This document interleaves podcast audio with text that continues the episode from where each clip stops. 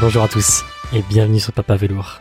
Je m'appelle Simon Olivier et sur ce podcast, je reçois des pères pour parler de leur paternité et de leur recherche d'équilibre de vie. Aujourd'hui, deuxième épisode de la saison 3 avec Thibaut Marty. Thibaut dirige Auto, la plateforme d'apprentissage pour créer une application sans code. Il est aussi père et dans cet euh, épisode, on va parler de sa paternité forcément, de son fils, des épreuves auxquelles ils ont dû faire face avec sa compagne, du monde du handicap et enfin de l'inclusion par la technologie. Je vous laisse découvrir notre échange bouleversant, passionnant avec Thibaut. Bah écoute Thibaut, je te propose de commencer. Euh, Thibaut, moi je t'ai découvert en tant que papa. Alors, je te connaissais en tant qu'entrepreneur et en plus on a un sujet commun qui est le no-code. Donc je t'avais déjà rencontré euh, là-dessus, mais je t'ai découvert à travers un post LinkedIn que tu avais fait où tu parlais de ton fils, tu avais monté une application euh, pour justement éduquer, euh, communiquer, apprendre des choses à ton fils. Et je t'ai découvert comme ça en tant que papa. L'histoire m'a bien touché. Et voilà, c'est comme ça que je me suis dit, tiens, faut qu'on creuse des trucs ensemble. Et c'est comme ça que je me suis dit qu'il fallait qu'on fasse le podcast. Et donc voilà, pour ceux qui ne connaissent pas, je te propose Thibaut de te présenter, présenter toi aussi, présenter ta famille, s'il te plaît. Ok, alors en, quelques mots, euh, je m'appelle Thibaut, j'ai 33 euh, ans, j'ai fondé la société Auto en fait, qui est une école de formation à des technologies no-code. Donc pour ceux qui ne le savent pas, c'est tous les sujets, enfin tous les outils qui permettent de créer des applications sans avoir à écrire de ligne de code. Donc euh, l'idée, c'est vraiment de, pour moi, en tout cas personnellement, c'est de créer les, métiers du futur. Euh, donc à partir du, développement justement et de l'automatisation, bref, tous ces sujets-là. Et euh, à côté de ça, je suis papa à temps plein d'un enfant avec une un, handicap, on va dire, qui est issu d'une d'un accident de naissance. On pourra revenir dessus, mais qui fait qu'aujourd'hui, il a les, les quatre membres touchés et surtout, on va dire qu'il y a un sujet qui est la principale problématique, c'est qu'aujourd'hui, il a des difficultés, de grosses difficultés à s'exprimer, c'est-à-dire qu'il ne il oralise plus qu'il ne parle et qui fait que toute notre vie est conditionnée sur un sujet de handicap invisible en fait. Ok. Bon, on va avoir le temps d'en reparler justement, euh, de prendre peut-être le temps euh, de tout ça. Trop chouette. Et, du coup, pourquoi tu as accepté de, bah, de prendre la parole sur le sujet de la paternité On prend facilement la parole quand on parle de boulot, etc. Mais le sujet de la paternité, je sais que c'est plus évident. Pourquoi avoir accepté de parler de ça sur un podcast? Bah, il faut savoir que alors c'est paradoxal, c'est bizarre à dire, mais euh, le handicap, de mon fils fait partie de mon fils. C'est-à-dire qu'aujourd'hui, je n'imagine pas la paternité de mon enfant sans ça. En fait, c'est mmh. bizarre, mais ça fait partie de nous, ça fait partie de notre famille, ça fait partie de notre histoire, ça fait partie de nos cicatrices. Et je me suis aperçu que ça nous a, ma femme et moi, beaucoup soudés, mais aussi ça a mis en avant un sujet qui est très souvent invisibilisé. C'est la place du père, mmh. euh, même en termes émotionnels. en, gros, c'est tout bête, mais au début de, de on va dire de, la vie de Noah, c'est le nom de mon fils. Euh, ma femme n'a pas pu assurer dans les débuts parce que césarienne, parce que beaucoup de choses. Hein, euh, on va dire d'un moment compliqué avec. Euh, je, vais peut-être raconter l'histoire en fait parce que je tourne autour peut-être du sujet, mais je pense qu'il faut que je le raconte. Donc en, gros, initialement, ce qui s'est passé, c'est que dans, notre plan de vie, euh, Noah n'était pas euh, prévu tout de suite, mais les choses de la vie ont fait que il s'est quand même euh, imposé à nous entre guillemets, et, par chance, en fait, l'histoire nous apprendra qu'en fait, ma, ma, compagne a une endométriose assez grave, et les médecins nous ont dit qu'en fait, c'était, on a eu de la chance entre guillemets de l'avoir. D'accord. Paradoxalement, donc c'est peut-être notre, c'est peut-être notre seule chance d'avoir un enfant, et on ne le savait pas. Tu vois, donc c'est ça qui est, qui, est assez paradoxal. Et on voulait une naissance dite physiologique. Donc on était accompagné par une casa de naissance, donc on avait tout pour avoir finalement un, on va dire une naissance idéale. Euh, problème le jour J, euh, finalement euh, l'enfant ne, vient pas et on s'aperçoit que bah, finalement on peut on peut durer quelques jours de plus comme ça, donc pas d'alerte. Et au bout du cinquième jour, euh, finalement post enfin post date prévue, euh, là on a un examen et là c'est la panique parce que le bébé a l'air de se fatiguer. Quand on dit a l'air de se fatiguer, c'est que en gros il est monitoré et là apparemment il a plus beaucoup d'énergie et, euh, et, potentiellement c'est une situation qui peut devenir rapidement d'urgence parce que s'il a plus assez d'énergie pour sortir, eh bien il y a un risque de vie en fait, enfin un risque de du coup de, de on va dire d'atteinte, de mort, etc. Et donc en fait on passe du sujet de on passe d'un accouchement idéal peu euh, médicalisé hein, à l'hôpital mais peu médicalisé à un sujet très médicalisé avec un déclenchement. Donc euh, des techniques euh, avec l'ocytocine etc pour accélérer voilà. Et finalement au bout de deux heures elle nous dit écoutez ça passera pas il faut absolument qu'on fasse une sirène parce qu'il est en train de se fatiguer encore plus et il n'aura peut-être pas l'énergie de sortir. Bon, donc déjà premier traumatisme Hum. euh, très rapide de enfin le, le là déjà à ce stade-là on commence à passer des étapes de ok c'est la merde et on n'était pas prêt Euh, on n'a pas pu on ne s'attendait pas à ça en fait Euh, donc tout devient très médicalisé d'un coup et manque de bol je me souviendrai je pense toute ma vie et je pense que le médecin n'a pas fait exprès de me dire ça à, à ce moment-là et nous dit les, les, les retardataires comme ça c'est ce que je déteste le plus parce que euh, très souvent euh, c'est là où on a le plus de complications alors moi, je rappelle la situation. Je suis avec un masque euh, à ce stade-là. On est, je suis comme ça. Tu vois, Ouais. enfin voilà. Et le on voit médecin pas, me mais on dit ça. imagine, ouais. Enfin oui, on, pardon, on voit pas. Je suis, je suis très stressé. Et là, le médecin me regarde et il me voit pâlir d'un coup. Hum. Et là, il, il s'aperçoit qu'il a dit une bêtise. Et il dit non, non, mais ça, ça arrive que très, très rarement. Et je pense que ça nous a porté une shkumun de l'enfer. Donc effectivement, euh, l'enfant sort. Donc euh, bon, pire, pire contexte ever parce que du coup, tu t'attends pas à ce qui se passe. Et je trouve que le, la césarienne, pour ceux qui savent pas, ça reste assez traumatisant. C'est c'est quelque chose qui est très très médical d'un coup et surtout qui est, t'as un champ, t'as le corps qui bouge un peu seul parce qu'ils sont en train de triturer. T'as t'as t'as le corps de, de la femme qui, t'as une, t'as une, t'as une péridurale en fait. Hein, donc Ouais. euh, Tu, tu pouvais Et- être là, ouais. T'as pu être là sans souci. euh. ah oui, oui, moi j'ai pu être là sans souci, mais il y en avait même la sage-femme qui nous soutenait. C'est une épreuve quand même qui peut être vécue assez traumatique. Et l'enfant, sur le moment, bien évidemment, n'a pas pleuré, donc il a été amené dans une chambre à part, et donc de manière assez urgente. Donc en fait, ils peuvent rien te dire à ce moment-là. C'est le sujet où ils te disent ils doivent l'emmener. Ouais. Donc t'as un temps qui semble Toi, t'as pas redit à Or- ce moment-là? Non. Ah non, Ok. là t'es dans. En fait, quand ils te l'enlèvent, en général, c'est qu'il y a un sujet d'urgence vitale aussi mis en place. Attention, hein, ce que vous allez entendre, malheureusement, euh, parfois, euh, ça peut paraître un peu dur. Rassurez-vous, aujourd'hui va bien, la fin de l'histoire est positive quand même, mais il y a des étapes où vous allez vous dire, wow. À chaque fois, les gens ils, baissent la tête quand ils Hmm. entendent ça. Tu vois, c'est pas de bol. Le karma, il nous a pas épargné. Non, non, bah pas du tout. Donc, euh, effectivement, c'est normal que ce soit un peu glauque parfois. En gros, euh, finalement, on l'entend pleurer. Ça va mieux. Et en fait, l'infirmière nous apprend qu'en fait, il était noir à la naissance, c'est-à-dire qu'il est sorti en ayant aspiré tout le liquide à l'intérieur. Et il a commencé à faire aussi ses selles, donc il commence à, à ce qu'elle appelle le méconium, donc les premières selles. Oui. Il commence à absorber ses selles aussi. Donc euh, là, on a les problématiques, c'est qu'en fait, le placenta, sans qu'on sache pourquoi, s'est arrêté de fonctionner et n'a pas donné le signal d'accouchement. D'accord. On ne sait pas pourquoi. On n'a jamais eu le reste de l'histoire, mais en tout cas, il était noir à la naissance et ils ont dû, ce qu'ils appellent euh, aspirer. Donc en fait, ils le prennent, ils aspirent le liquide dans les poumons pour le faire respirer. Et l'infirmière était pas très bien quand même, en disant, on n'est pas passé loin de l'accident, quoi. On n'est pas passé loin d'un- d'une situation quand même grave et il fallait pas attendre plus d'une heure.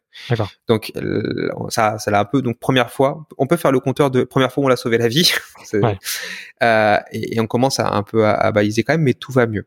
On se dit bon, très bien, etc. On, on arrive en, en maternité. Bon, ma femme épuisée. Et en fait, c'est moi qui l'ai eu en premier. C'est moi qui ai qui l'ai vu premier sorti. Et, et, et retenez cette information, c'est un peu paradoxal, mais normalement, ça n'arrive pas comme ça. C'est que normalement, c'est la maman qui est d'abord. Et moi, j'ai eu l'occasion d'être le Mm. premier à le toucher, le voir, le sentir. Enfin, tout ce truc-là. Voilà. Ensuite, on a vécu la, la même chose. On a, Ouais, on a une césarienne pour notre fils et effectivement, j'ai vécu ces moments-là à 3 heures du mat où tu fais le pot à pot avec ton fils et t'es le premier, effectivement, les premiers contacts. Et c'est vrai que c'est, c'est assez unique, euh, je pense, pour, Ouais, pour et- les pères. ouais, et, et, et c'est ça qui, enfin, on pourra en parler aussi, mais le côté biberon, enfin, c'est- c'est- il y a vraiment un sujet là-dessus. Ouais. On rentre en chambre, et là, se pas mieux, bon, on essaie de, de faire l'allaitement, parce qu'on on voulait vraiment. L'allaitement se passe pas très bien, on n'arrive pas à le faire, c'est difficile, on est, on est épuisé. Et, et si tu préfères, euh, les infirmières nous ont plus ou moins aidés, enfin, c'était un petit peu forcé, on avait du mal, et le deuxième jour, le médecin l'observe, bon, il a un peu, le, le bébé un peu aphésique, mais le pédiatre nous dit tout va bien. Bon, très bien. Deux heures plus tard, il nous fait ce qu'on appelle un malaise bleu. Il s'arrête de respirer. Donc en fait, euh, tout simplement, euh, moi, alors je me rappelle pas de cette scène-là, mais apparemment j'ai pris l'enfant et j'ai couru. J'ai aucun souvenir, j'ai un blackout total de tout ce qui s'est passé. J'étais juste paniqué et Ouais. amené, euh, et, et les infirmières l'ont pris, ils lui ont dégagé les voies respiratoires. Ils ont dit oui, c'est normal, vous inquiétez pas, ça arrive souvent. Et il y a, y a un bip particulier et il y a une des infirmières qui se retourne et qui voit sa collègue qui lui fait signe des yeux. Tu sais, genre vraiment, genre, faut pas dire officiellement ce qui se passe, mais elle fait un signe des yeux. Et en fait, là, elle se retourne vers moi et dit, écoutez, euh, on a un, on a un truc qui va pas et on revérifie. Donc, il refait une fois, deux fois. Et en fait, on, on comprend qu'en fait, son taux de sucre dans le sang, qui est censé être à un niveau normal, Hmm. euh, est très, très bas. En gros, pour te dire, ta glycémie en général, en temps normal, elle est à 0,80, enfin, entre 0,120 et 0,80. D'accord? En dessous de 60, t'es en hypoglycémie. En dessous de 30, tu entres en risque pour le cerveau. Entre 30 et 40. Mon fils était à 0,15. Voilà. Donc, ils ont l'emmené d'urgence à ce moment-là pour le ce qu'ils appellent le resucré. Et à ce moment-là, nous on assiste. Euh, ma femme est toujours, en fait, elle peut pas se bouger parce qu'elle a toujours eu la césarienne, donc euh, on se retrouve à notre étage et on voit des médecins défiler qui commencent à piquer plusieurs fois mon fils. Je crois qu'il a eu une vingtaine, trentaine de piqûres pour le resucrer. Sauf que les veines d'un enfant, c'est tout petit, donc ça pète. Hmm. Et en fait, ils arrivent pas à le resucrer. peut, tu peux pas lui donner un truc parce que il absorbe pas assez vite par rapport au sang. Et il y a une situation d'urgence qui nous explique, c'est que les cellules du cerveau se dégradent très très vite. C'est-à-dire qu'ils ont pas de. Nous, on a de l'adrénaline qui se génère. On a tout un système qui fait que avant de tomber dans les pommes, on a des convulsions. On a tout un système de protection du cerveau, qui est l'organe qui, une fois qu'il est plus alimenté, voilà. Les enfants, non. Les tout petits, non.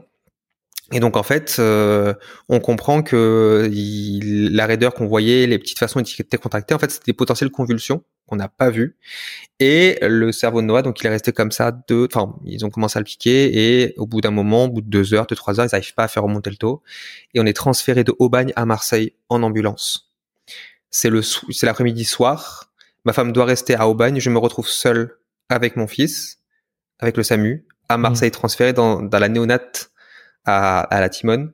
Euh, et en fait, la première chose que le pédiatre me voit, en fait, mon fils était amorphe à ce moment-là. Et là, mon, et là, je, je comprenais pas vraiment ce qui se passe, tu vois. Enfin, c'était un peu particulier parce que bah, t'as as un nombre d'informations qui est assez déconnant et, et je pense que le truc du cerveau, je l'avais pas compris sur le moment. Là, la pédiatre qui nous dit, euh, ah là, euh, écoutez, cherchez pas, c'est le cerveau qui a pris, euh, voilà. Tu sais, ce, ouais. cherchez pas, voilà. Tu sais, en fait, elle t'annonce le pire et ils sont, tu le comprends après, ils sont obligés de t'annoncer des trucs un peu glauques. Parce que si te disent, si tu, ils te disent pas tout, apparemment tu peux attaquer l'hôpital, comme quoi t'aurais, aurais cette information qui te donne le pire. Et moi, je me suis retrouvé seul à Marseille, dans un honnête où je ne pouvais pas rester la nuit. J'avais pas le droit de rester la nuit là-bas, euh, à laisser mon fils. Euh, et on vient de m'annoncer que globalement, ce serait potentiellement un légume. Tu voilà, je te donne la scène. Ouais. je suis. Pas, t'as pas dormi, t'as pas dormi depuis 48 euh, heures. Euh. J'ai bu. On m'a, enfin, je devais m'assommer en fait. Il fallait, enfin, c'est, c'est con. Enfin, c'est, ça paraît. Je veux pas que je dise con dans un podcast.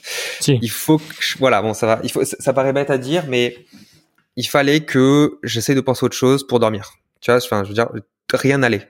Hmm. Ma femme a eu la chance, elle a eu euh, un, un, cachet pour dormir, etc. Elles ont pu s'occuper d'elle. Moi, j'étais seul sur Marseille, j'ai vu une pote, j'ai eu un, de retrouver un peu de, de enfin, ma, ma famille qui, qui, qui, est venue me voir, etc. Et fallait que je gère ça. Et le lendemain, j'y suis allé et ma femme avait pu arriver dans la journée. Bref, un, jour et demi plus tard. Et en gros, à ce moment-là, bah, ils ont pu faire une, ce qu'on appelle une voie centrale, c'est-à-dire qu'ils ont fait une perfusion via le cordon ombilical. Donc le reste de cordon ombilical. en fait, c'est une, ils n'étaient pas équipés pour le faire à Aubagne, ils étaient équipés pour le faire à Marseille, ils ont pu le resucrer comme ça. Bon, voilà. Et là, en fait, les jours se passent et en fait, notre petit ben, reprend du poil de la bête. Euh, franchement, on est plutôt content. Il a re des réactions, il est revif. Euh, franchement, c'est la coqueluche de l'hôpital. On sait pas pourquoi, mais je pense que à ce moment-là, l'enfant il prend un réflexe de, surtout dans un lieu où pendant un mois il a été à l'hôpital et tous les soirs on pouvait pas être là parce que bien évidemment on était en mars 2020, 2020 et qu'est-ce qui s'est passé en mars 2020 Le Covid. Yes. Euh, à Marseille, les gens piquaient du gel hydroalcoolique et des masques dans les hôpitaux directement. Nous, c'était le, enfin, nous, il y avait les infirmières qui se baladaient avec des sacs de masques sur elles pour pas que les gens les piquent. Enfin, c'était, on savait pas ce que c'était. Les gens dans les rues, il y avait le confinement. Enfin, c'était l'apocalypse. Honnêtement, c'était très bizarre. On avait des autorisations pour pouvoir sortir, enfin, se faire accompagner en voiture. Enfin, c'était, c'était vraiment un vrai délire. Et, et tu préfères, on doit laisser notre fils tous les soirs à l'hôpital et en fait il est il est très calme il est même charmant tu vois avec les infirmières il, est, il essaie un peu de se penser de séduire il comprend un peu les des réflexes et les enfants ils développent des trucs. Et surtout à ce moment-là ce qui est très particulier c'est que euh, moi je finalement ma, ma femme est pas capable de s'en occuper au début parce qu'il y a le trauma enfin il y a beaucoup de choses. Et c'est moi qui quasiment viens tous les jours qui m'en occupe et je tisse une relation très particulière avec mon fils. Je lui donne le biberon enfin et en fait j'ai eu une place que c'est bizarre, c'est bête, c'est peut-être même mal dit, mais à ce moment-là, j'ai une place avec mon fils que j'aurais pas eu en temps normal. Hmm.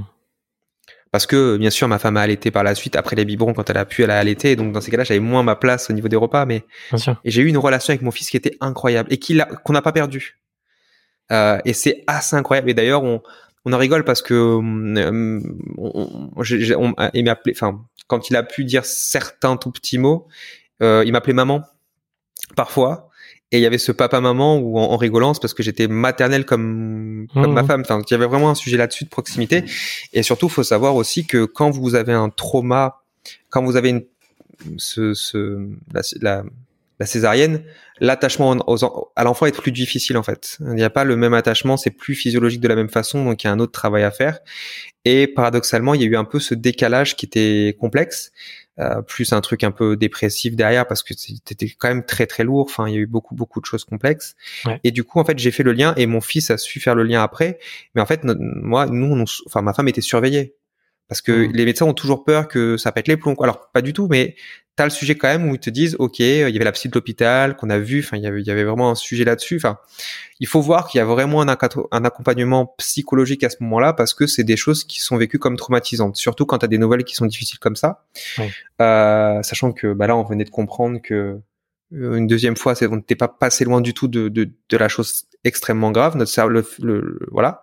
Et en fait, on se dit, au bout de trois semaines, il nous manque juste une IRM pour sortir. Une IRM qui considère que le cerveau de notre enfant va bien, n'a pas été impacté. Et notre enfant allant bien, on se dit, bon, examen de formalité. Même les médecins avaient l'air euh, positifs. Mhm. Et euh, on voyait la psy de l'hôpital à ce moment-là et on lui annonçait en rigolant, on dit, euh, bon, deux fois, pas trois, quoi, c'est pas possible. Tu peux pas aller là-dessus et dire, C'est fini. trois fois, on- C'est fini, voilà, pas, ouais. c'est pas, possible, tu vois. Et, et on se retrouve un, le jour de l'IRM et j'arrive dans l'hôpital et, et c'est marrant parce que j'arrive à, à- à l'hôpital, il est 11 heures du matin, je sais qu'on a les résultats potentiellement et je vais voir la, la, la, la pédiatre en chef qui refuse de me donner les résultats. Mais genre qui m'engueule pour pas que je sois là parce que en gros, euh, je il y aura votre femme, c'est bon. Et tu sais, euh, quand on Ouais. ne donne pas de résultats, c'est qu'il y a un truc qui va pas. Ouais, tu le sens pas. Voilà. Et, et une angoisse de dingue. Je rentre chez moi, je suis, je suis, je suis tétanisé et on y va à 15 heures, on n'est pas bien. Et là, qui on voit, c'est banque de bol, on voit la psy de l'hôpital qui est juste dans le service maintenant. Et, Mhm. elle, et, et en fait, je préfère, ils sont très mauvais acteurs parce qu'on leur dit, vous êtes là pour nous, en fait. Euh, non, il n'y a pas que vous dans l'hôpital. c'est quand même beaucoup d'av- ça fait beaucoup d'indices quand même sur le Ouais. truc. Et là, euh, du coup, on arrive et en fait, ils nous amènent dans, dans la chambre de notre fils et ils viennent à 5. Donc, tu as l'infirmière en chef, la pédiatre en chef, notre pédiatre, la psy de l'hôpital et une infirmière assistante. Il nous faut nous asseoir. Alors là, à ce moment-là, quand tu as autant de gens, c'est par niveau de- d'annonce difficile. C'est un ou deux, ça va. Cinq, c'est qu'il y a un truc qui va pas être bien, qui va mal se passer. Et au bout d'un moment, tu commences à, à, à te mettre dans une situation où tu sais que ça va faire mal, quoi. Et en fait, il nous annonce, il nous dit, écoutez, on a, on a deux mauvaises nouvelles. Putain, c'est bête. Normalement, c'est pas ça le jeu, mais. et euh, en fait, ma femme commence déjà à s'effondrer parce que ça fait beaucoup. Hein, Ouais. euh, et ils annoncent, bah, en fait, euh, la première mauvaise nouvelle, c'est qu'il y a un problème potentiellement à l'hypophyse euh, qui fait que on a, on a une coupe à, à l'IRM et on n'arrive pas à savoir et on pense qu'il y a un problème à l'hypophyse. Mais bon, vous inquiétez pas, c'est un traitement à vie, mais on, mais on, mais on sait le traiter. Très bien. Ouais. Bon, c'est chiant quand même, mais bon, voilà. C'est quoi l'hypophyse au niveau- L'hypophyse, en fait, c'est l'hypophyse dans le cerveau. En fait, c'est euh, enfin c'est un système hormonal qui va réguler euh, tout ce qui va être les hormones de croissance, euh, tout ce qui va réguler euh, ton, on va dire, on va dire tous tes pros, je vais dire tous tes process, putain la déformation professionnelle, euh, tous les éléments qui vont gérer euh, tes hormones. Ok. Voilà, elle semble un peu courte, donc potentiellement un traitement de ça. Donc il a été traité à, à la cortisone pendant quatre mois. On s'est aperçu à la fin finalement que c'était l'IRM qui avait été faussé, donc qu'il n'y avait plus besoin. Donc on a filé quatre mois de cortisone, l'enfant il fusait. C'est quoi? Il, il- il était en manque. Notre enfant était en manque parce Ouais. que quand il n'y a pas surdose, en fait la, la cortisone c'est c'est addictif parce que ça remplace tes hormones, donc il y a un sevrage et tout. Et ils ont fait ces taux, et tous les taux étaient normaux, tu vois, même sans cortisone. On a dit bon bah peut-être une bêtise, merci. Deuxième mauvaise nouvelle, le cerveau de votre enfant est touché par le manque de sucre. Le problème, c'est que c'est pas une zone qui est touchée, c'est l'intégralité à différents endroits qui sont touchés. C'est-à-dire, c'est comme s'il y avait eu la foudre qui s'était, des éclairs qui s'étaient tendus dans le cerveau de votre fils, qui touchent différents endroits. Et dit, il y a, il y a, le, il y a le- la substance blanche, la substance, enfin, différentes substances qui sont Mhm. touchées, et il dit, bon, euh, euh, on peut pas vous promettre qu'il marchera un jour. Voilà. Alors là, le, là, tu viens de tomber de deux étages. Ouais. T'étais déjà bas, tu vois, là, tu retombes. Et euh, tu, voilà, tu, tu apprends ça dans, dans, dans la tête et tu, bah, voilà. Mais, mais tout le reste va bien, super. Voilà. Donc, euh, si tu préfères, euh, une semaine plus tard, on pouvait le récupérer chez nous. C'était paradoxal, mais on avait le diagnostic pour récupérer chez nous, donc il va bien, mais voilà, on peut, on a, on a ça. Et, et là, on a dû commencer notre vie de parents au bout d'un mois en étant alors qu'on était à l'hôpital et on, on, le laissait tous les soirs. Donc en fait, c'est comme si on avait commencé un mois bizarrement trop tard, mais à reprendre tous les trucs d'angoisse. Et, et, nous, les angoisses, c'était on, on, le cherchait dans le lit. Enfin, il y a eu des tout, tout ça qui fait que tu étais un peu traumatisé. On se relayait, on avait toute les toute la nuit sur nous. On dormait très très proche parce qu'on on s'inquiétait, on savait pas et on avait très peur. Et et surtout, euh, tu sais, à l'hôpital, tu t'habitues parce qu'il est tout le temps sur moniteur, donc il y a des bips en permanence. Hmm. Et ils nous disent ne regardez pas l'écran Sauf que c'est impossible de parler. Enfin, notre enfant a été sondé, il a, il avait tout en fait. Je préfère et c'était, c'était, c'est dur à expliquer, mais tu, ça devient tes repères. C'est-à-dire que tu as des moniteurs qui te rassurent sur l'état de santé de ton fils s'il respire bien. Ouais. Quand t'as plus ça et qu'il faut que tu te fasses confiance en tant que parent, c'est hyper chaud en fait. Hmm. C'est hyper dur. Enfin bref, le podcast va durer trois heures. Non, mais ne serait-ce que, ne serait-ce que non, mais on est pas, si tu passes pas par tout ça, en fait, t'es déjà flippé en tant que parent, c'est savoir s'il respire. Euh, quand il, quand il fait une sieste de, de plus de 30 minutes que d'habitude, tu flippes. Euh... C'est ça. Donc euh, non, je, je, comprends tout à fait. Et, et, et, donc là, en fait, on revit une vie de parents et au bout de trois mois, enfin, on vit une vie tendue quand même, hein, parce que c'est mm. quelque chose de lourd. Et en fait, on, on, nous donne, en fait, on nous dit, le cerveau de l'enfant est très malléable. Il y a, il est très plastique, donc il a pas cérébrale, donc des choses peuvent changer, des choses peuvent évoluer très bien. Sauf qu'on nous laisse un peu avec ce, ce, ce gros point d'interrogation. Ouais. Mais de l'espoir. Pas d'information oui et non. C'est-à-dire que on nous dit, il peut ne pas marcher, mais voilà. Et en fait, t'es es partagé entre espérer à chaque jour hmm. et la peur de ne finalement de te dire euh, de d'espérer pour rien. Et, cette peur, elle te, elle te quitte jamais vraiment. Et au bout de trois mois, on voit une neurologue qui nous suit et qui nous dit effectivement que pour elle, vu les, les, les trucs qui, qui, qui, sont, pour elle, c'est ce qu'on voit dans les IRM, ce sont très souvent des lésions, mais y a, on ne voit pas la différence entre des petites lésions par manque de sucre ou des manques d'oxygène. Et en fait, euh, ce qu'il faut savoir, c'est que les, les, les, étendues sont pas les mêmes, les répercussions sont pas les mêmes. Et donc sur une IRM, il faut regarder aussi le contexte clinique.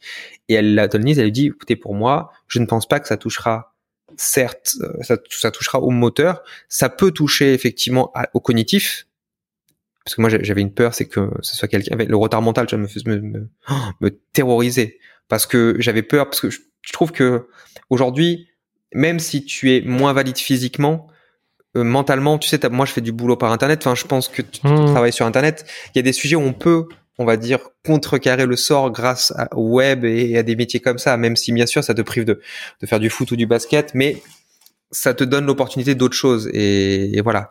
Mais par contre, un, retard mental, c'est un handicap. Enfin, c'est pour moi, je considère que c'est un handicap qui est encore plus lourd et qui est difficile à vivre et qui est, difficile à vivre pour l'enfant, pour les parents, enfin pour tout le monde en fait. C'est vraiment un autre délire. Et, les parents qui, vivent avec ça, je suis incroyablement admiratif de la force et le courage qu'il faut alors paradoxalement, tu t'aperçois en fait que c'est plus de la force et du courage quand t'es obligé, que c'est juste de la survie. Mais il faut, faut c'est, j'aurais eu beaucoup de mal euh, en plus. Hmm. Et, euh, finalement, pour la première fois en fait en trois mois, on a une bonne nouvelle, c'est-à-dire que bah, en fait ça va aller quoi. Mais est-ce que tu crois parce que, oui. parce que vous avez connu tellement de merde avant, j'ai envie de dire. Notamment, ben, même euh, une fois sur, sur les diagnostics médicaux, avec des, des parfois des, des incompréhensions, même des petites erreurs. C'est difficile. que c'est facile de croire à, ça je, je sais pas. C'est plus que pour la première fois, un médecin nous a demandé comment on allait en fait. Hmm. Je pense qu'elle a eu les bons mots parce qu'elle nous a posé des questions qui étaient un peu particulières, euh, qui étaient aussi humaines que ça. C'est comment vous vous vous sentez en fait. Ouais genre peut-être de nous dire aussi que c'était pas notre faute parce que tu sais tu t'en veux un peu en, enfin, tu, en tant que parent tu te tu te sens responsable peu importe ce qui se passe c'est ta faute tu vois c'est ma femme avait une grosse responsabilité là-dessus alors que c'était pas du tout sa faute mais elle le portait en elle et hmm. et, et, et, malgré le le, le on va dire une thérapie malgré malgré tout ça t'as toujours une partie de toi qui te dit c'est pas normal ce qui se passe et tu es censé protéger ton enfant pas pas l'exposer au risque en fait. Du, du coup, on a cherché à voir l'histoire, on a cherché à retrouver la réponse et, et, et par la suite, on, comprendra peut-être autre chose. Je, je continue l'histoire. La vie se passe bien. Il se met même un peu à marcher, mais on voit qu'il y a quelque chose qui va pas. On voit que les pas ils sont pas corrects. On voit qu'il y a des problématiques. Mais je préfère entre 0 et 1 an, un, rythme un peu anarchique pour un enfant être un peu maladroit, c'est pas grave, c'est normal, tu vois, mmh. un truc qui est classique. Et, et, et, là, en fait, je préfère jusqu'à présent, c'était confié au médecin et on avait un lien avec les médecins qui était très fort parce que ben ils avaient sauvé notre enfant. Enfin, tu vois, il y a ce sujet-là. Et, et, et ma femme a, a l'impression qu'il y a un truc qui va pas au niveau de ses jambes et je constate qu'il y a un truc qui va pas, mais ça passe un peu sous silence. Les médecins disent mais non, c'est c'est vous qui êtes un peu quand même un peu un peu trop tatillon, etc. Et donc là, on commence à avoir une responsabilité qui je trouve, un peu particulière parce que normalement, tu es accompagné par euh, ce qu'on appelle le CAMS. Et le CAMS, on a été, je, suis désolé, je vais dire le terme, mais euh, audité par une connasse qui, pour ausculter notre enfant, nous a juste regardé en disant, bah il va bien. Hmm. Super. Bon ben voilà, écoutez un super audit. Et, et donc je pense qu'en fait ce sont des cas qui traitent des cas extrêmes, et du coup on s'est retrouvé avec euh, quelqu'un en face de nous qui qui a nous a juste bah, accusé ma femme en fait juste d'être trop angoissée et de et que c'était elle qui devait se faire soigner. Donc quand tu dis ça à un contexte qui est déjà existant, tu fais beaucoup de dégâts et, et on va dire que ça n'a pas été stratégique de cette personne. Et euh, donc on a arrêté de voir le cam, c'est notre enfant allait bien apparemment, sauf que ma femme continue à avoir ces, ces petits trucs quand même qui a pas et en fait elle commence à avoir un kiné, des trucs comme ça. Et en fait on s'aperçoit non seulement qu'il y a un problème, mais qu'il y a un problème qui est persistant parce que euh, au fur et à mesure des séances, il y a certains mouvements qui sont pas normaux, il y a des trucs qui apparaissent qui sont pas normaux. Et si tu préfères, en, en août, euh, il a un an et demi, je crois, on se réveille un matin en faisant des bruits bizarres. Et enfin, au début, on comprend pas sur le moment, et on comprend, enfin, cinq minutes le temps de comprendre, il est en train de convulser. Alors, les convulsions chez un enfant, c'est, c'est, Bon, les convulsions chez un adulte, c'est impressionnant, et chez un enfant, ça l'est encore pire. Donc, euh, on, on, panique, on sait pas comment réagir, on appelle les pompiers qui viennent. Et à ce moment-là, en fait, il fait euh, ce qu'on appelle donc, au début une convulsion complète, donc euh, tout ce qu'on attend avec le regard à gare, les contractions musculaires, la tête en arrière, tout ça. Et ensuite, tu donnes un médicament, il se calme, et il nous fait une deuxième convulsion, mais partielle. Et là, ton enfant, en fait, mâche d'un côté de la bouche et un œil qui cligne tout seul. Okay. C'est, c'est, Flippant. C'est flippant. C'est flippant. Et en fait, on dit, mais ça va aller. ouais. Et là, en fait, on s'aperçoit que son taux de sucre est encore redescendu très bas, 0,34. Donc, en fait, euh, là, on se dit, ça fait la deuxième fois, tu vois, mais on n'avait pas, enfin, nous, on commence à avoir des doutes là-dessus, mais les médecins ont dit, euh, et les médecins ont fait encore une fois de plus, je pense, une bourde. Vous le nourrissez, votre enfant? Hmm. Oui, mais il est allaité, mais en plus on l'allaitait en continu, donc c'est-à-dire qu'il pouvait y laisser à la demande ou quoi. Tu vous l'allaitez votre enfant, tu sais. Et, et, limite, ce qu'on nous disait, c'est que c'est de votre faute en fait. En quelque sorte, c'est vous qui. Votre lait, il est pas bon, madame. Euh, Exactement. Voilà. Si tu veux allaiter, c'est compliqué en France. Et on avait un sujet de responsabilité qu'on avait encore mis une fois de plus sur ma femme, donc c'est compliqué. Tu vois, c'est euh, oui, mais il avait pas assez mangé. Euh, il avait fait trop, il avait trop marché, etc. Enfin. Et en fait, à ce moment-là, les médecins en fait ne nous ont juste pas cru. Hmm. Donc on s'est retrouvé de, on a confiance avec les médecins, on se fixe sur eux, à, en fait, on doit se débrouiller tout seul. Et ma femme est incroyable, elle a, enfin, on a commencé à prendre des rendez-vous avec des médecins, des, des kinés, des, tous les trucs de psychomote, etc., qui nous sont tous dit, il y a un truc qu'on voit au bout des fur et à mesure des séances, et qu'il y a un problème.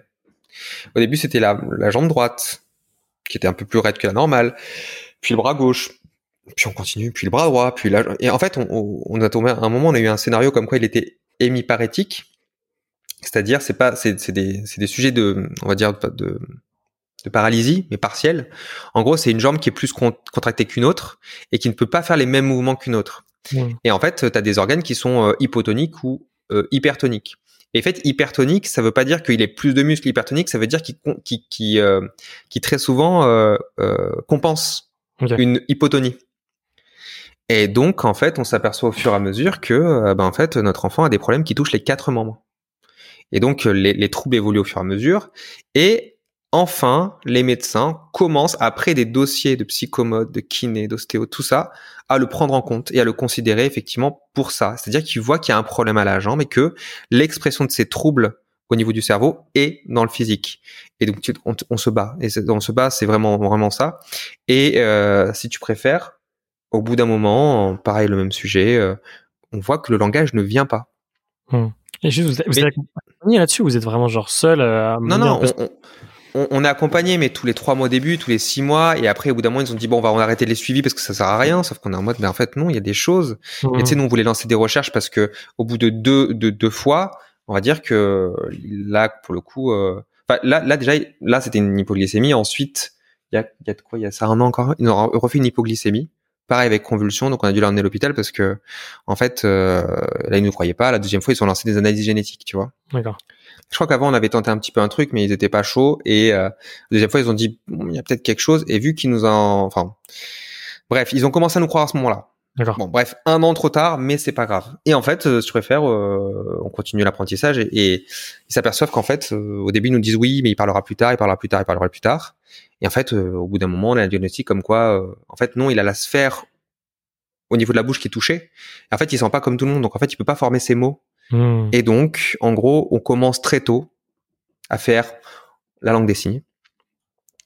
Et à parler en langue des signes, parce que c'était, ça te permet tellement de s'exprimer, mais surtout, en fait, que, à un moment, on nous a dit, vous avez bien fait de commencer la langue des signes parce que, si ça se trouve, en fait, il pourra pas parler. C'est un discours euh, récurrent de, si ça se trouve, il pourra pas. Eh ben, en fait, on a bien fait parce qu'aujourd'hui, notre enfant communique par langue des signes. On communique en langue des signes. Nous, on apprend la langue des signes au quotidien. Pas au quotidien.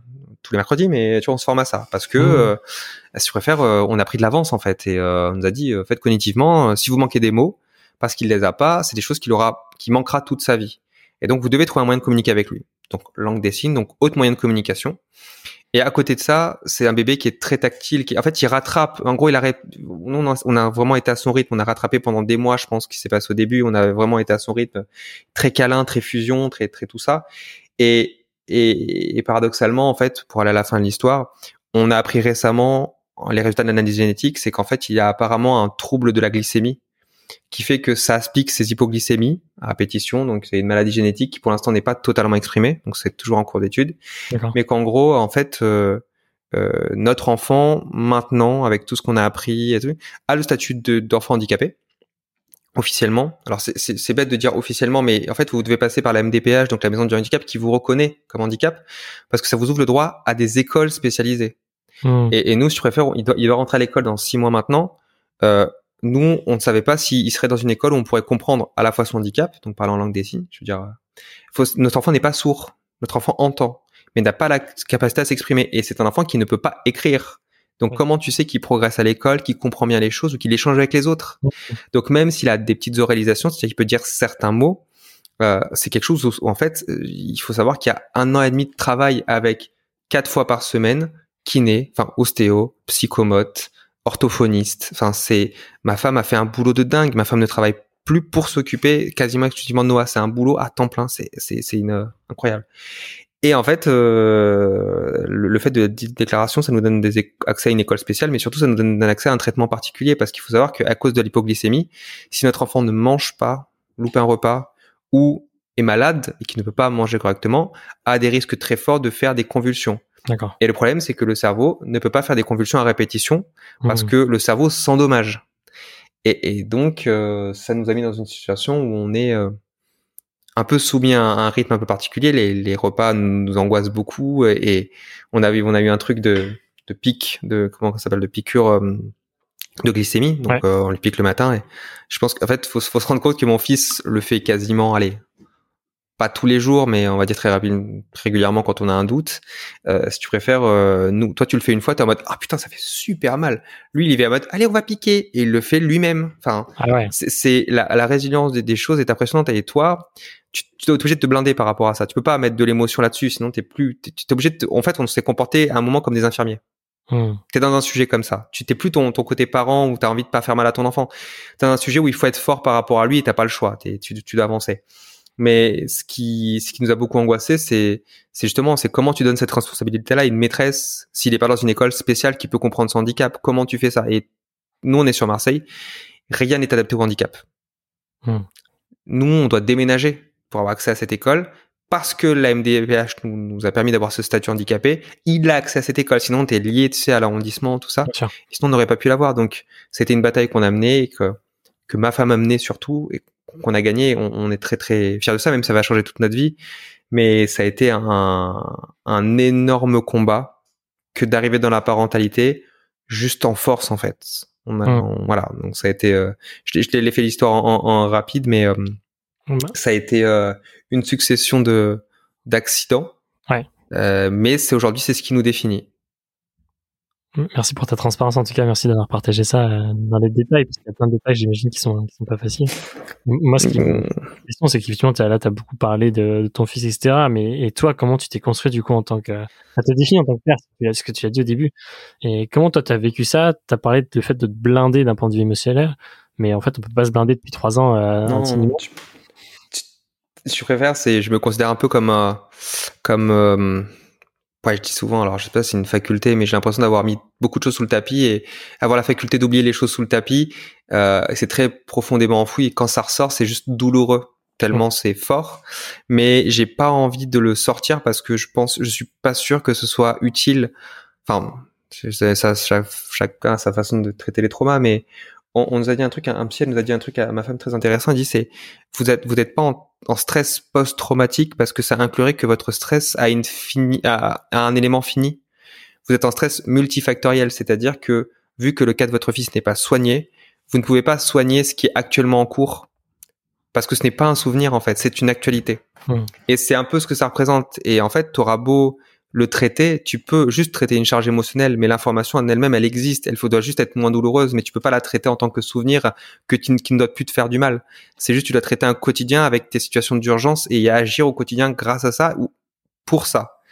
C'est totalement différent. Après, moi, je t'avouerai que les, les, six premiers mois de, de la naissance de Noah, j'ai été le, le rock de la famille dans le sens où euh, ma femme se reposait sur moi, mon fils se reposait sur moi, j'avais tout sur moi à porter. Je pense que ça a été, euh, ça a été, à dire, je me suis, je me pétais souvent le dos, euh, je pouvais plus bouger. Enfin bref, ça a été une, une, galère physique. Après, je, je, pense que j'ai, j'ai un peu relâché au bout de six mois à, peu près, et en fait, j'ai beaucoup mis aussi dans ma boîte. Alors c'était particulier, c'est que je pense que les, les, les gens au début d'auto l'ont vu parce que j'écrivais dans ma newsletter et ma newsletter était devenue un exutoire. Hmm. C'est-à-dire que j'écrivais à ma communauté. Alors il y a pas, il y a pas beaucoup de gens au début. Hein, C'était, euh, je veux dire, à ce moment-là, en fait, quand Auto s'est lancé, euh, il faut savoir que Auto était de manière officieusement lancé parce que c'était mon propre statut. Euh, quand j'ai sorti ma formation Bubble, c'était juste avant, c'était en janvier et mon enfant est né en mars. Donc en fait, ça a commencé à marcher quand mon enfant est né. C'était une galère sans nom parce que j'ai dû faire les deux, même si j'étais moins dispo. Et en fait, ce que je faisais, c'est que parce que c'était le temps du Covid, donc tout le monde voulait se former, et j'envoyais des newsletters tous les tous les dimanches soirs. Je faisais mes newsletters et en fait, j'ai commencé à raconter. Je sais pas, je pense que j'en avais besoin. J'ai commencé à raconter l'histoire de mon fils, et j'ai eu des messages de soutien de ma mmh. communauté qui me disaient. Euh, enfin force à toi euh, pour le petit Noël enfin ça m'a beaucoup touché tu vois c'est bête mais je pense que c'est un des trucs qui m'a le plus marqué c'est d'avoir pu être compté sur des gens qui me connaissaient pas et qui ont envoyé des messages d'amour. Mmh. Euh, et, et, ça a été une force et je pense que ça m'a été un peut-être un moyen de communiquer, de, de, de vider mon sac. Ouais. Ça, ça, je sais pas comment. Ouais. On aurait plutôt mis une barrière, tu vois. Enfin, on peut on peut penser de mettre une barrière justement entre ce, ce, ce, ce qui tu vis du point de vue perso et ce qui est ce qui est vécu du point de vue pro. Là, effectivement, peut-être que t'as pas eu le choix, mais t'as tout s'est mélangé et du coup, effectivement, l'histoire de ta boîte finalement est intrinsèquement liée à, à l'histoire de ton fils, quoi. J'ai beaucoup de mal à mettre de barrières de base parce que pour moi c'est euh... en fait je préfère je, je, je, passe tellement de temps au boulot et j'aime tellement ça que c'en est une passion. Après je, je vais pas faire le discours du style euh, ouais euh, n'ayez jamais l'impression de bosser. Enfin c'est pas c'est pas un sujet qui m'intéresse mais pour moi en fait je préfère je, je, ne peux pas faire autrement que bosser. Je pense certains diront ouais t'es work alcoolique bon des sujets comme ça. Moi je kiffe ce que je fais parce que je je kiffe être là dedans je j'aime en fait je suis passionné. Et ça me définit et je pense que ma femme pourrait me dire en fait on est on est à trois on est à quatre dans ton couple c'est euh, on a Noah euh, moi toi et ton boulot. Et ça fait partie de notre vie. C'est comme ça. Et t'es comme ça et t'en as besoin et et c'est comme ça. Et le pire c'est que si j'avais pas auto je ferais autre chose. Elle m'a toujours elle m'a connu en auto je faisais déjà autre chose et j'étais en train de créer des trucs et j'avais besoin de ça. C'est un exutoire et c'est ma façon d'être. Et je pense que je peux pas faire autrement que ça. C'est juste que j'avais besoin de donner aux gens je pense que j'avais besoin juste de dire à quelqu'un d'autre qui était extérieur à la situation, ce que j'étais en train de vivre, mais peut-être pas au niveau psychologique ou, pas, mais j'avais besoin juste de de pouvoir le dire, de pouvoir le crier, tu vois, de, c'est comme un journal intime en fait. Peut-être bon, c'est du par d'autres gens, mais j'avais besoin de le pouvoir le crier à un moment parce que, si tu préfères, le, le, plus difficile, c'est, euh, je pense que dans ce moment, c'est la solitude. Je pense que ce qui nous a le plus pesé, c'est d'être seul face à nous-mêmes avec toutes nos angoisses et surtout face à, à quelque chose du handicap en fait. C'est que nous, on n'y connaissait rien.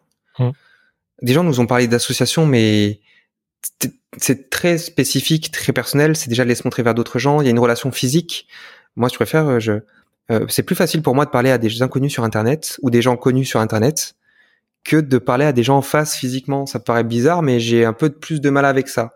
Alors quand tu me vois aujourd'hui en meet-up, c'est autre chose, mais faut savoir que moi j'ai plus de mal avec les relations physiques. Euh, mmh. je, suis un peu dans ma grotte, quoi. Et, et, et, ce truc à distance ne me gênait beaucoup moins et ça me permettait d'être beaucoup plus sincère. Peut-être quand même avec cette retenue, avec ce masque qui était la personne qui entreprenait à côté et qui me permettait de peut-être être moins seul et, et peut-être avec des gens qui ouais, je sais pas, n'était pas avec un regard, euh, enfin, avec des mots positifs. Parce que moi, j'avais un contexte du coup très médical autour de nous, en fait. On nous dit, ça, c'était des médecins. Les amis autour de nous, malheureusement, bah, t'as les réactions que tu as, c'est-à-dire, euh, euh, oui, est-ce qu'il y a des chances que ça aille mieux Et tu sais pas comment justifier les choses. Toi, t'as juste envie de, en fait, t'as même pas envie de retour, en fait. C'est bête, mais j'avais des gens où je leur disais des choses et ils me donnaient pas de conseils. Juste, ils me disaient, ça va aller, courage, point. Hmm. C'est donne des pas de conseils. C'est horrible. J'ai l'impression que je suis en train de cracher sur tous les gens qui m'ont apporté du coup du soutien euh, et qui m'ont donné des conseils. Mais c'est bête. Mais à ce moment-là, t'as juste besoin de quelqu'un qui t'écoute et c'est tout. Ouais. Sans ça m'a fait du bien. Sans jugement, sans conseil, parce qu'il faut savoir que le monde du, du, du, du handicap invisible, euh, tout le monde a des avis, tout le monde a des façons de voir les choses et beaucoup de gens ont des mots blessants sans le vouloir parce qu'ils sont, ils veulent être bienveillants en disant, vous voyez, il a l'air normal. Ça, on l'a eu beaucoup. il a l'air normal. Hmm. Oui.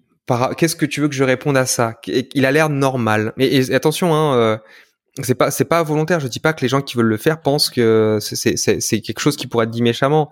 Juste qu'il a l'air normal. C'est juste que nous, nous, on essaie de dire en fait notre enfant il est comme ça, c'est pas genre il a l'air et des fois quand il rentre il a l'air pas normal, c'est pas facile. Non, ce qu'on dit c'est juste qu'il est comme ça et c'est notre quotidien et c'est tout. On ne demande pas un jugement sur son état de santé ou son comment il est. Ou alors tu sais nous dire ouais euh, vous devrez pas le porter comme ça, vous devez moins être au bras parce que j'ai l'impression que très fusionnel, tu sais les vieux de permettre beaucoup de nous dire des trucs comme ça, genre oui là tu sais on a la poussée des fois on le porte parce qu'il a besoin d'être porté parfois parce que faut savoir qu'un enfant handicapé euh, parfois n'a pas toutes les sensations dans son corps. Hmm. Donc euh, il a besoin d'être bercé, il a besoin d'être plus porté que la normale parce que ça le rassure, ça lui donne confiance. Et c'est pour ça que la nuit, bah, notre enfant, il a toujours besoin d'être accompagné dans le sommeil et on, l'endort toujours parce que c'est comme ça, c'est normal.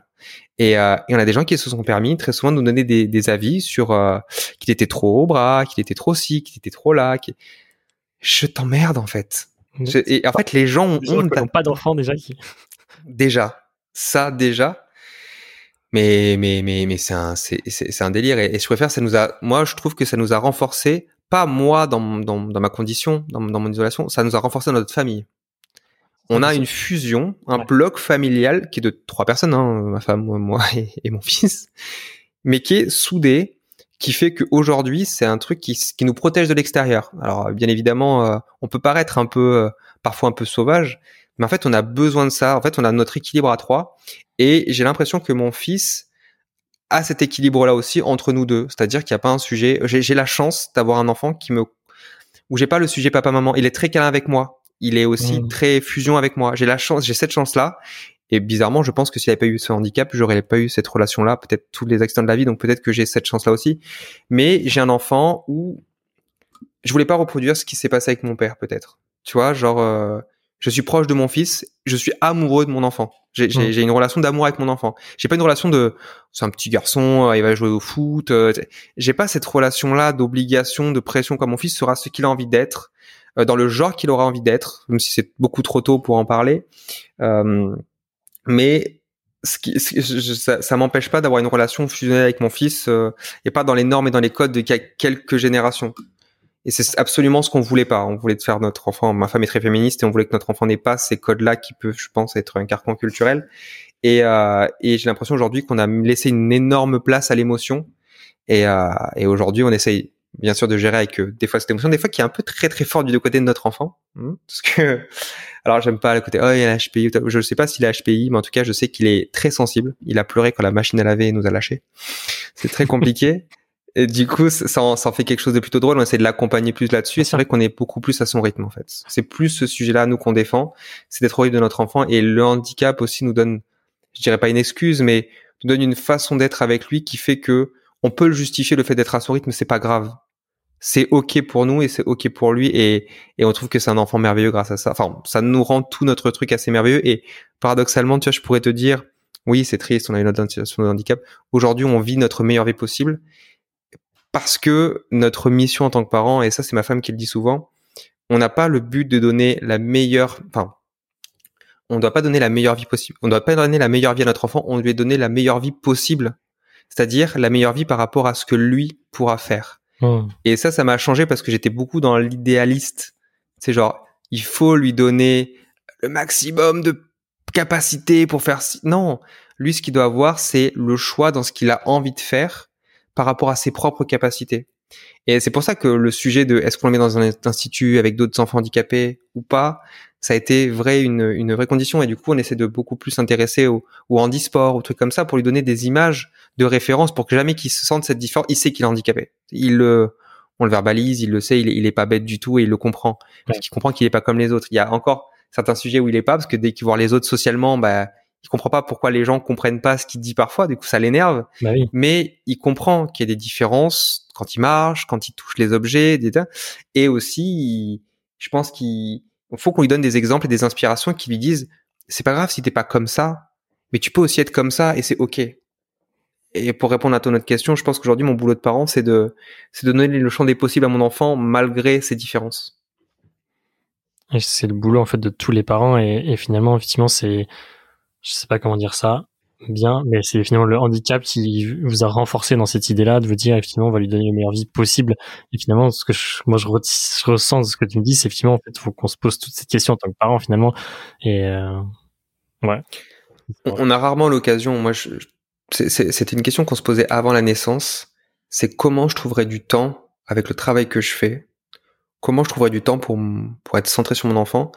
Et s'il n'y avait pas eu ce handicap, est-ce que je me pose toujours la question est-ce que j'aurais pris le temps nécessaire? Tu vois, est-ce que j'aurais été aussi mmh. proche? Est-ce que j'aurais pas finalement relayé ça au niveau de ma femme, comme beaucoup de pères ont eu fait ou parfois font encore parce qu'il y a peut-être pas le choix aussi ou peut-être pas la prise de choix.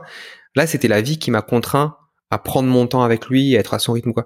Et finalement, en fait, c'était un cadeau parce que j'ai vécu des moments avec mon fils qui restent gravés et qui surtout ont conditionné notre relation aujourd'hui. Et ça, Enfin, moi, un des cadeaux, ça a été de pouvoir endormir mon fils tous les mmh. quand les soirs quand oui parce qu'on se répartit maintenant parce que c'est quand même un gros boulot le soir quand j'endors mon fils mais c'est je me régale parce que c'est c'est un moment que tu partages avec ton enfant et et tu sais j'entends des fois des parents qui disent oui euh, un enfant avant 2 3 ans ça m'emmerde c'est pas c'est pas rigolo quoi pas d'interaction il y a pas d'achat hein.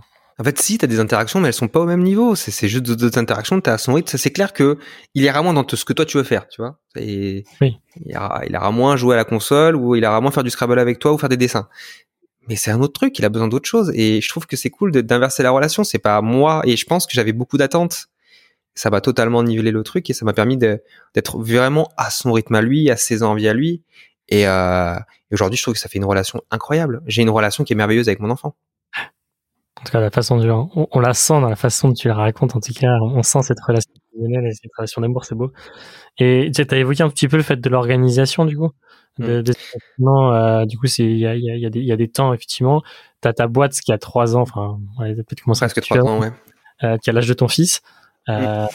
Comment effectivement la boîte a grandi et comment tu as géré ton temps, du coup, ces temps-là, et comment tu t'es organisé avec ta femme pour effectivement réussir à, à faire tout ce qui était possible de faire, du coup?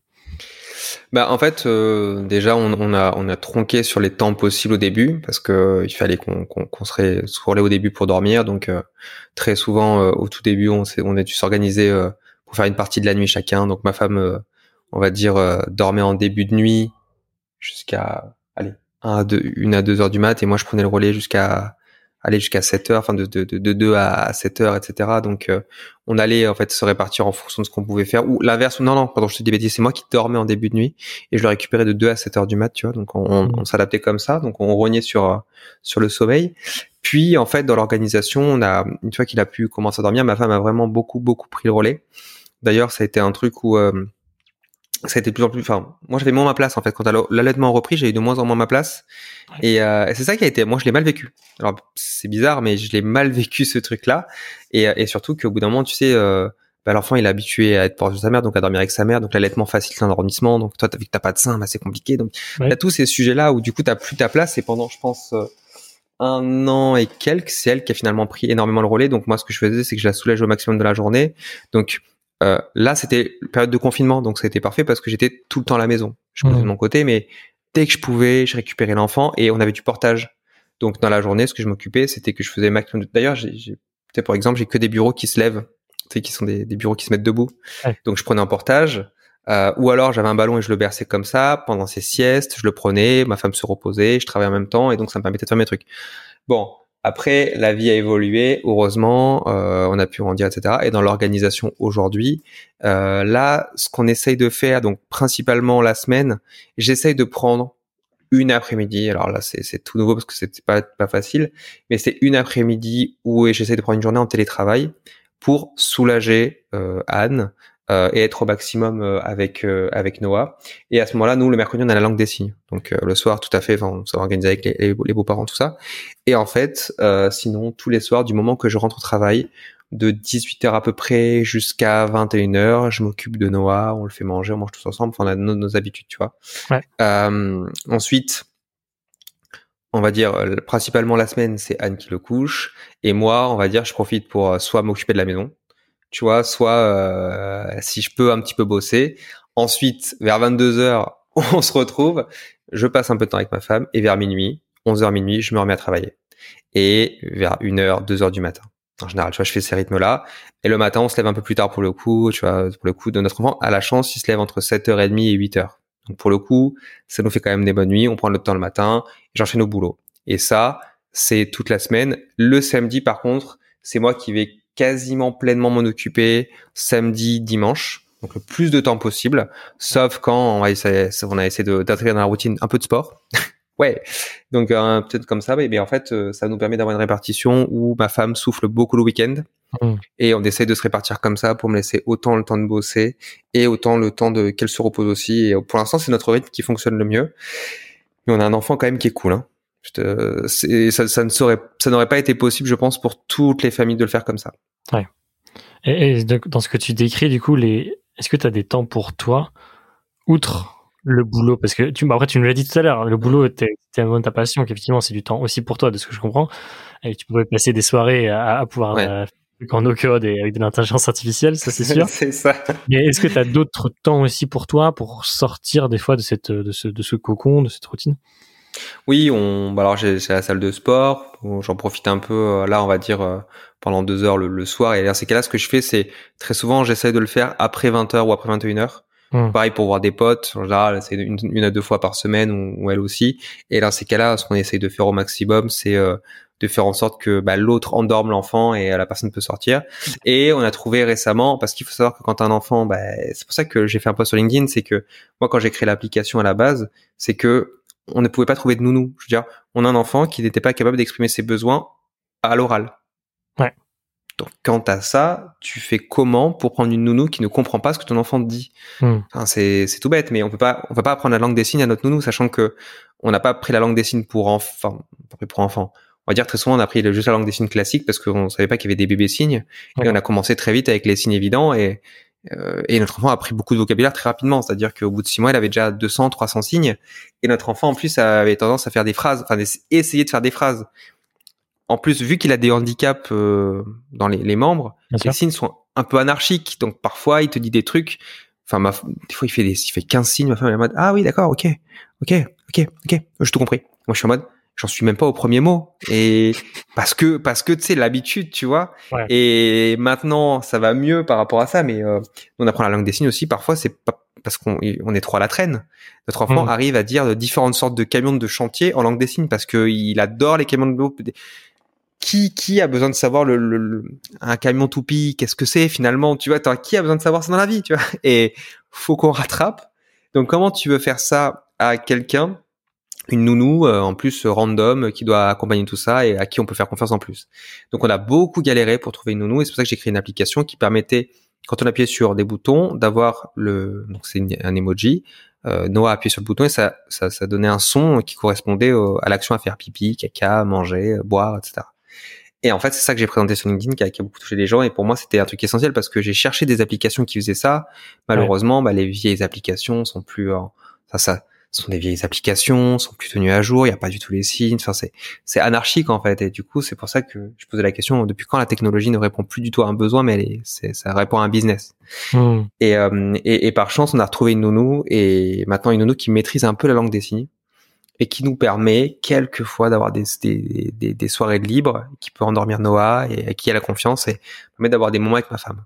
Ouais, parce que c'est, c'est ta question que j'allais j'allais poser ensuite. Effectivement, comme le couple est impacté énormément, euh, d'autant plus dans, dans votre et euh, tu nous as dit que ça avait aussi renforcer votre couple, mais comment on garde finalement euh, l'échange, comment on garde des temps pour pour le couple? Euh, Tu as pas beaucoup parlé de la fusion à trois, c'était que ensemble, mais comment finalement le couple peut aussi se retrouver quoi? En fait, on, on a, je pense qu'on on avait pris l'habitude de beaucoup communiquer avant. Et, euh, et le, le, ça nous a beaucoup sauvé, je pense, le fait de pouvoir communiquer, de pouvoir pleurer, de pouvoir vider son sac avec l'autre aussi, ça a été euh, hyper pratique. Euh, moi, j'ai appris aussi à essayer de d'exprimer mes émotions parce que c'est quelque chose qui est, qui est pas facile en tant qu'homme. En fait, on te l'apprend pas. Et la paternité me l'a un peu appris à me reposer sur ma femme et qui a eu, qui a su à un moment euh, laisser la place nécessaire, que je m'exprime et, et je pense que le fait de me voir souffrir l'a rassuré aussi en se disant c'est pas que elle qui est dans cette situation c'est c'est aussi difficile pour moi il y en a des moments très très durs et moi je, je voulais pas avoir de psy je, je, je suis un peu marqué par les psys j'ai un peu de mal à aller livrer là-bas surtout que j'ai l'impression de Enfin, je sais pas, j'ai du mal avec les psys. Je suis pas, je suis pas un énorme fan de, de la psychiatrie actuelle, ou en tout cas de, de ce que j'ai eu quand, quand j'étais petit. Enfin bref. Et, euh, je préfère, je préfère parler à ma femme et, et qu'on puisse échanger là-dessus. Et parfois, on est, on est obligé de porter la charge de l'autre, mais ça nous a permis toujours de se dire les choses au maximum. Parfois, on l'oublie, mais je trouve que tu sais, tu le sens du moment que tu, tu rends la communication, ben, tu commences à avoir des paroles un peu acerbes envers l'autre parfois parce que je pense la frustration, la situation, la difficulté. Et nous, on a pris l'habitude que du moment qu'on se disait une vacherie à un moment, c'est de revenir en se disant, je suis désolé de te voir dit ça, c'est pas contre toi et, et c'est tout bête, mais de, le, de se dire l'émotion qu'il y a derrière. On a désavancé beaucoup de situations comme ça parce qu'on est passé par des moments difficiles, faut pas croire. Hein, c'est quand, quand tu quand as un enfant de ce type-là, déjà que ton couple de base avec un enfant en prend un coup. Quand là, quand as un enfant handicapé qui prend beaucoup beaucoup de ton temps, t'as ton temps de couple qui est énormément impacté aussi. T'as plus de vie. Non, pendant un moment, on n'a plus de vie. Par contre, on a eu des on a pu se le dire, on a eu pu des, passer des soirées. J'ai la chance de pouvoir passer la soirée avec quelqu'un. Parfois, on peut juste parler toute la soirée. Et rien que ça, c'est ça fait plaisir. Et je pense que j'ai de la chance de me dire qu'elle est pas dans le business parce que sinon ce serait encore plus compliqué. Mais euh, on fait des choses différentes dans la vie et, euh, et ça nous permet d'avoir toujours des discussions et beaucoup de communication et je pense que ça nous permet aussi beaucoup de tenir en fait. Ouais. Et à part ça, euh, je t'avouerais que les soirées de couple, c'est pas tous les c'est pas tous les jours. Hein. c'est parfois difficile effectivement et comme tu dis, bah, super. Enfin, je, je, merci beaucoup pour tout ce que tu livres. Euh, écoute, tu nous as dit plein de choses à la fois sur sur toi, sur ta paternité, sur ton couple, euh, sur ton enfant aussi. Euh, je trouvais ça assez chouette. Euh, je sais pas qu'est-ce que tu pourrais dire? En fait, je trouve qu'on est euh, on n'est pas prêt. Tu l'as dit, on n'est pas prêt pour vivre pour vivre ça. Et en fait, euh, moi, si je me plonge un peu dans mes souvenirs, on s'imagine jamais qu'il peut se passer quelque chose comme ça. Euh, je sais pas s'il faut s'y préparer d'ailleurs même, parce que si vous Ce que je disais tout à l'heure, en fait, il y a un, as un sujet où euh, bah, on, t'a un peu ce réflexe où on, dit parfois, euh, putain, quel courage, euh, ça fait preuve de, résilience, d'abnégation. En fait, à ce moment-là, tu te dis, mais en fait, on n'a pas eu le choix. C'est pas, pas une question que tu te poses, en fait. C'est t'avances et tout. Et en fait, tu, vu que c'est pas un plan qui se déroule, t'agis jamais en te disant euh, il va se passer ça, il y aura ça. C'est plus il s'est passé ça, qu'est-ce que je fais? Euh, Et euh, d'ailleurs c'est là je pense que j'ai appris aussi. Enfin c'est là où j'ai découvert d'autres méthodes un peu apparemment les trucs qui s'appellent les process systems ou les différents niveaux de stress et comment tu réagis face à eux. Et ça c'est quelque chose dont personne parle et moi je trouve ça dingue. C'est-à-dire que quand t'es stressé, selon le niveau de stress tu réagis pas du tout de la même manière. Genre à bas niveau de stress on agit normalement euh, à, certaines personnes à, à, moyen niveau de stress sont optimales. Moi, j'ai besoin d'un niveau de stress, j'ai besoin d'une tension pour être performant. C'est le pied du mur un peu. au niveau de stress, par contre, je m'effondre. Euh, ma femme, elle, elle est pas bonne jusqu'à haut niveau de stress où là, elle excelle. C'est-à-dire que elle est en panique totale jusqu'à un niveau moyen et au-dessus, euh, elle va être, ok, je fais ça, ça, ça, c'est bon, j'agis. Tu sais, genre, convulsion, moi, je panique, mais genre, je suis une merde. Tu vois, genre, Mm. je prends mon fils dans les bras et je suis en train de sangloter. Tu vois, genre, en mode, c'est la fin. Je suis vraiment au bout du bout. Parce que c'est, c'est, tu sais, je pense, ça, ça fait appel à tes peurs, ça fait appel à beaucoup de choses. Et elle, elle, elle se met à gérer. D'ailleurs, c'est marrant, je pense qu'elle m'a déjà dit ta gueule une fois. J'étais en train de paniquer. C'est vraiment genre, une claque, tu vois, elle me dit vraiment genre, ok, il y a des choses à faire, on les fait. Et je suis toujours impressionné par cette transformation-là. Et je pense que c'est quelque chose déjà où tu peux pas t'habituer, tu peux pas te préparer parce que les niveaux de stress, tu peux pas te préparer à ça. Tu peux juste le vivre sur le moment et puis c'est tout. Ouais. Peut-être apprendre à te détecter et à le voir venir, à te dire au bout d'un moment peut-être que give up, tu vois, je peux, c'est pas, faut pas que je le gère, faut que je laisse quelqu'un le faire à ma place. Et moi, je sais qu'à ce moment-là, ça doit être ma femme de gérer. Moi, je, je ne peux qu'être, assumer être, ne pas pouvoir assurer et juste de le dire en face. Écoute, là, il faut que tu gères ça. Je te laisse la main, euh, on y va, quoi. C'est comme en catch, tu, tu laisses la main à quelqu'un d'autre, il faut que Mmh. marathon plutôt catch. Euh, et ensuite, il y a une deuxième chose aussi que que, que j'ai compris, c'est que c'est bête à dire, mais alors peut-être que c'est le côté entre hommes ou peut-être que c'est, je sais pas si c'est lié à ça, mais euh, on voit beaucoup de mères pouvoir l'exprimer sur le handicap de leur enfant et très souvent elles sont beaucoup plus communicantes que ça. Mais entre pères, parfois on nous pose pas souvent la question et on est un peu oublié de l'équation. Mmh. Euh, comme la, comme d'un côté la maternité, hein, ça s'appelle une maternité souvent, pas une paternité, on le vit à notre échelle, mais très souvent c'est chacun dans son coin. On le vit. C'est pour ça que je trouve ça hyper intéressant que les gens partagent parce que c'est quelque chose sentimentalement c'est pas quelque chose qui est habituel. Euh, je trouve que dans le contexte en plus du handicap, on a tendance à se renfermer sur nous-mêmes parce que euh, on a peur de gêner, on a peur de, de, dire des choses qui font mal, on a peur, on ne veut pas faire peur aux autres. Tu vois, il y a tout ce, il y a peu de pudeur là-dessus. Ouais. Le handicap, je sais qu'il y a des personnes qui m'ont contacté en privé quand j'ai parlé de ça, qui m'ont contacté en privé pour me parler de leur enfant.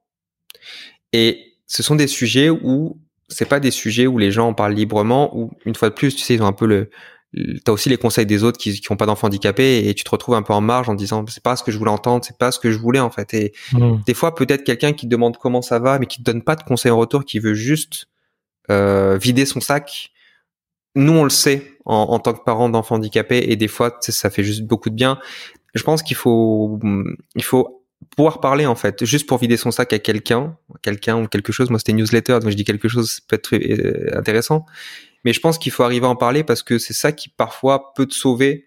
Parce qu'on n'est pas fait pour gérer des niveaux de stress aussi élevés. En plus, si tu gères une boîte à côté, laisse tomber. C'est très très dur en fait d'avoir un de, de, toucher au sujet du handicap parce que tu es très seul. Et si tu peux au moins l'échanger, ça va juste un peu adoucir la peine et, et parfois ça va un peu donner un peu de j'irais de douceur dans, un, dans quelque chose où finalement c'est jamais fini. Donc, euh, ce que je donnerais comme conseil peut-être aux, aux parents qui vivent ça et et surtout surtout aux pères c'est de pas essayer de cacher leurs émotions mmh. surtout à leurs proches et, euh, parce que pleurer t'en as besoin en fait tout simplement. Et, et peut-être aussi de pouvoir l'exprimer à euh, de pouvoir parler peut-être de trouver d'autres personnes. En fait nous on a, on a quelques personnes qui ont qui ont ce contexte là pouvoir échanger avec eux je sais que c'est toujours difficile au début t'as peur de déranger mais parfois c'est essentiel parce que tu as des gens en face qui vivent des choses. C'est pas vous donner des conseils mais juste vivre des choses en commun. Ça vous donne aussi un peu un un peu une idée de l'après. Même si c'est pas le même handicap, ça te donne un peu tes parcours. Tu sais, il y a des enfants qui, t'as des parents, il y, a, des plein de démarches à faire. Il y a des situations aussi qui sont très angoissantes parce que c'est l'inconnu, hein, beaucoup. Je veux dire, quand tu traverses l'inconnu, c'est très angoissant. Plus parce que c'est l'idée que tu t'en fais que ce, que ce qui est vraiment. Il y a des personnes qui ont déjà franchi ça avant toi, donc peut-être que tu peux te référer à ça. Et nous, on est dans notre coin en disant oui, il faut pas que je le montre, faut pas. Que... Non, il faut y aller, quoi. Mmh. Ben, merci, merci pour ça. J'imagine qu'effectivement, tu tu, tu étais dispo et en tout cas ta, ta porte est ouverte si jamais les gens veulent euh, en parler. Ouais, tout à fait. Ou de, de dire pas donner trop de conseils, du coup, non mais écouter surtout, mais pouvoir s'exprimer. Euh, écoute, je sais pas si t'as un dernier mot euh, sur ce sujet ou des choses que tu avais envie d'exprimer. En tout cas, je trouve que pendant, là, pendant ouais, j'ai pas vu le temps passer, ça fait une heure. Euh, tu as compris plein de choses et il y a plein de choses à apprendre, euh, quel que soit notre contexte. Donc, donc déjà merci pour ça. Mais je sais pas si t'as un dernier mot effectivement sur sur ce sujet. Non, je voulais dire, je trouve ça très bien, en fait, de pouvoir euh, donner la parole à, à, des personnes dans ce dans ce cas-là. Je pense qu'il faut en fait euh, parler plus du handicap de manière. En fait, il faut parler de quelque chose qui n'est pas honteux, en fait, mmh. tout simplement, de, de, pouvoir dire les choses. Je pense que c'est comme ça qu'on fera avancer les choses aussi. Et, euh, et je pense que parler de paternité, je trouve ça. En fait, c'est la première fois que je peux l'exprimer de manière officielle auprès des personnes qui ne sont pas de ma famille, de mes amis. Ouais. Euh, et, et, je trouve qu'on n'en parle pas assez. En fait, finalement, on est très très souvent, et c'est pas la faute des personnes, je n'incripine pas ma femme ni rien, mais dans la maternité, on est très souvent mis à l'écart parce que bah, c'est peut-être le rôle qui fait ça, notre occupation, le sujet central de la femme. Il y a eu des évolutions sur la paternité, sur les mois, etc.